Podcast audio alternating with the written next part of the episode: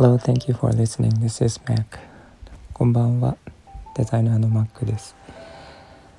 えっ、と収録が久しぶりになるんですけども、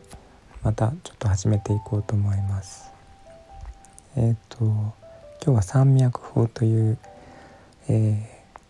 ー、裏技をちょっとお話ししようと思うんですけども、えっ、と虫の知らせっていうのは皆さんご存知だと思うんですが。この山脈法というのはそれを意図的に行うという、えー、まあなんかトリックみたいな感じなんですけど実際に、えー、と使った方がたくさんおりましてそれで、えー、危険を回避できたという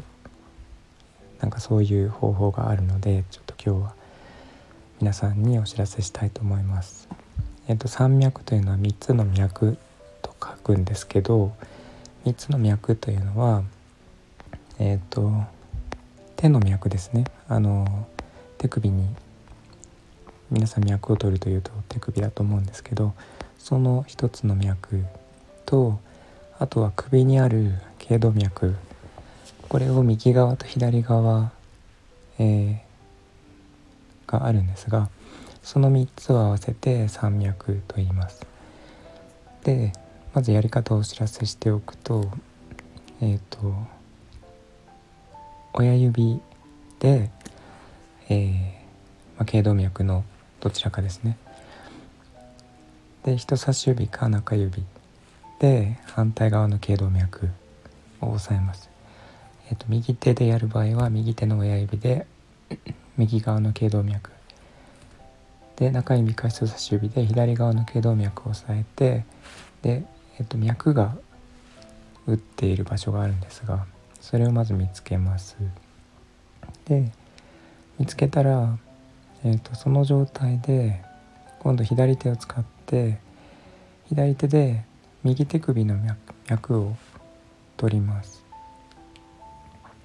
そうすると3箇所の脈を感じることができるんですけどえっ、とまあ、同じ人間なので同じ心臓から出ている脈なのであの普通は同じなんですね同じタイミングで脈が打たれているんですけど、えー、とそれにもし脈にズレがある場合は、えーと、大きな災害とか、トラブルに巻き込まれる可能性があるらしいんですね。これがえーと、丸1日から2日以内になんかそういう災害が起きるかもしれないっていう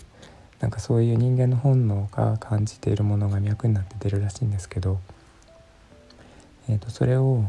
察知できるそうです。なので、えー、例えば飛行機に乗るとかですね大きな決断をする前に、えーとその脈を取ってズレがあるようだったらえー、キャンセルしたりとかした方がいいということで、えー、最近私が聞いたものなんですが、えーと、なかなかその3つの脈を取るっていうのが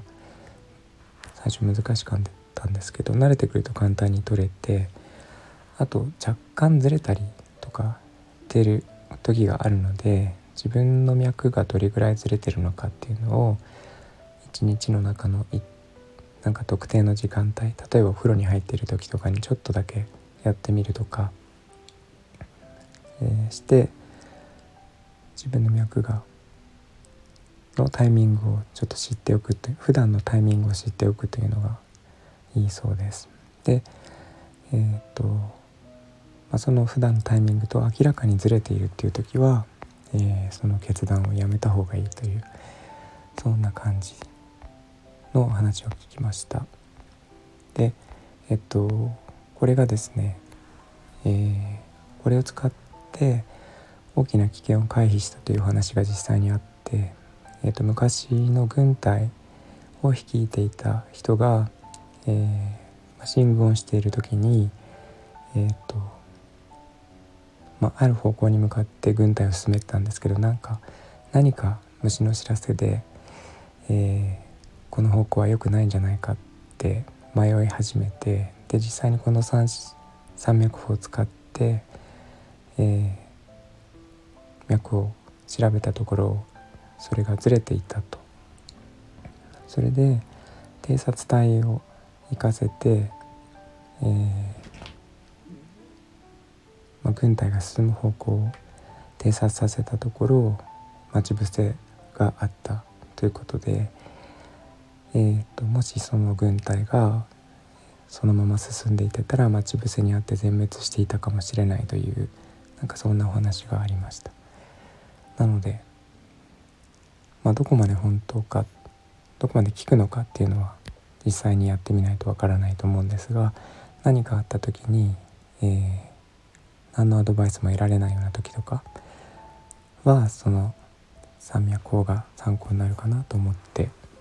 覚えておこうかなと自分でも思っております。えー、っと他にも何か同じような方法があったら是非教えてください。えー、っと今日も聞いていただいてありがとうございました。今日はここまでにしたいと思います。優しいあなたに会えますように。Thanks for listening and I hope this episode will warm me up just like a blanket. Thank you. Bye bye.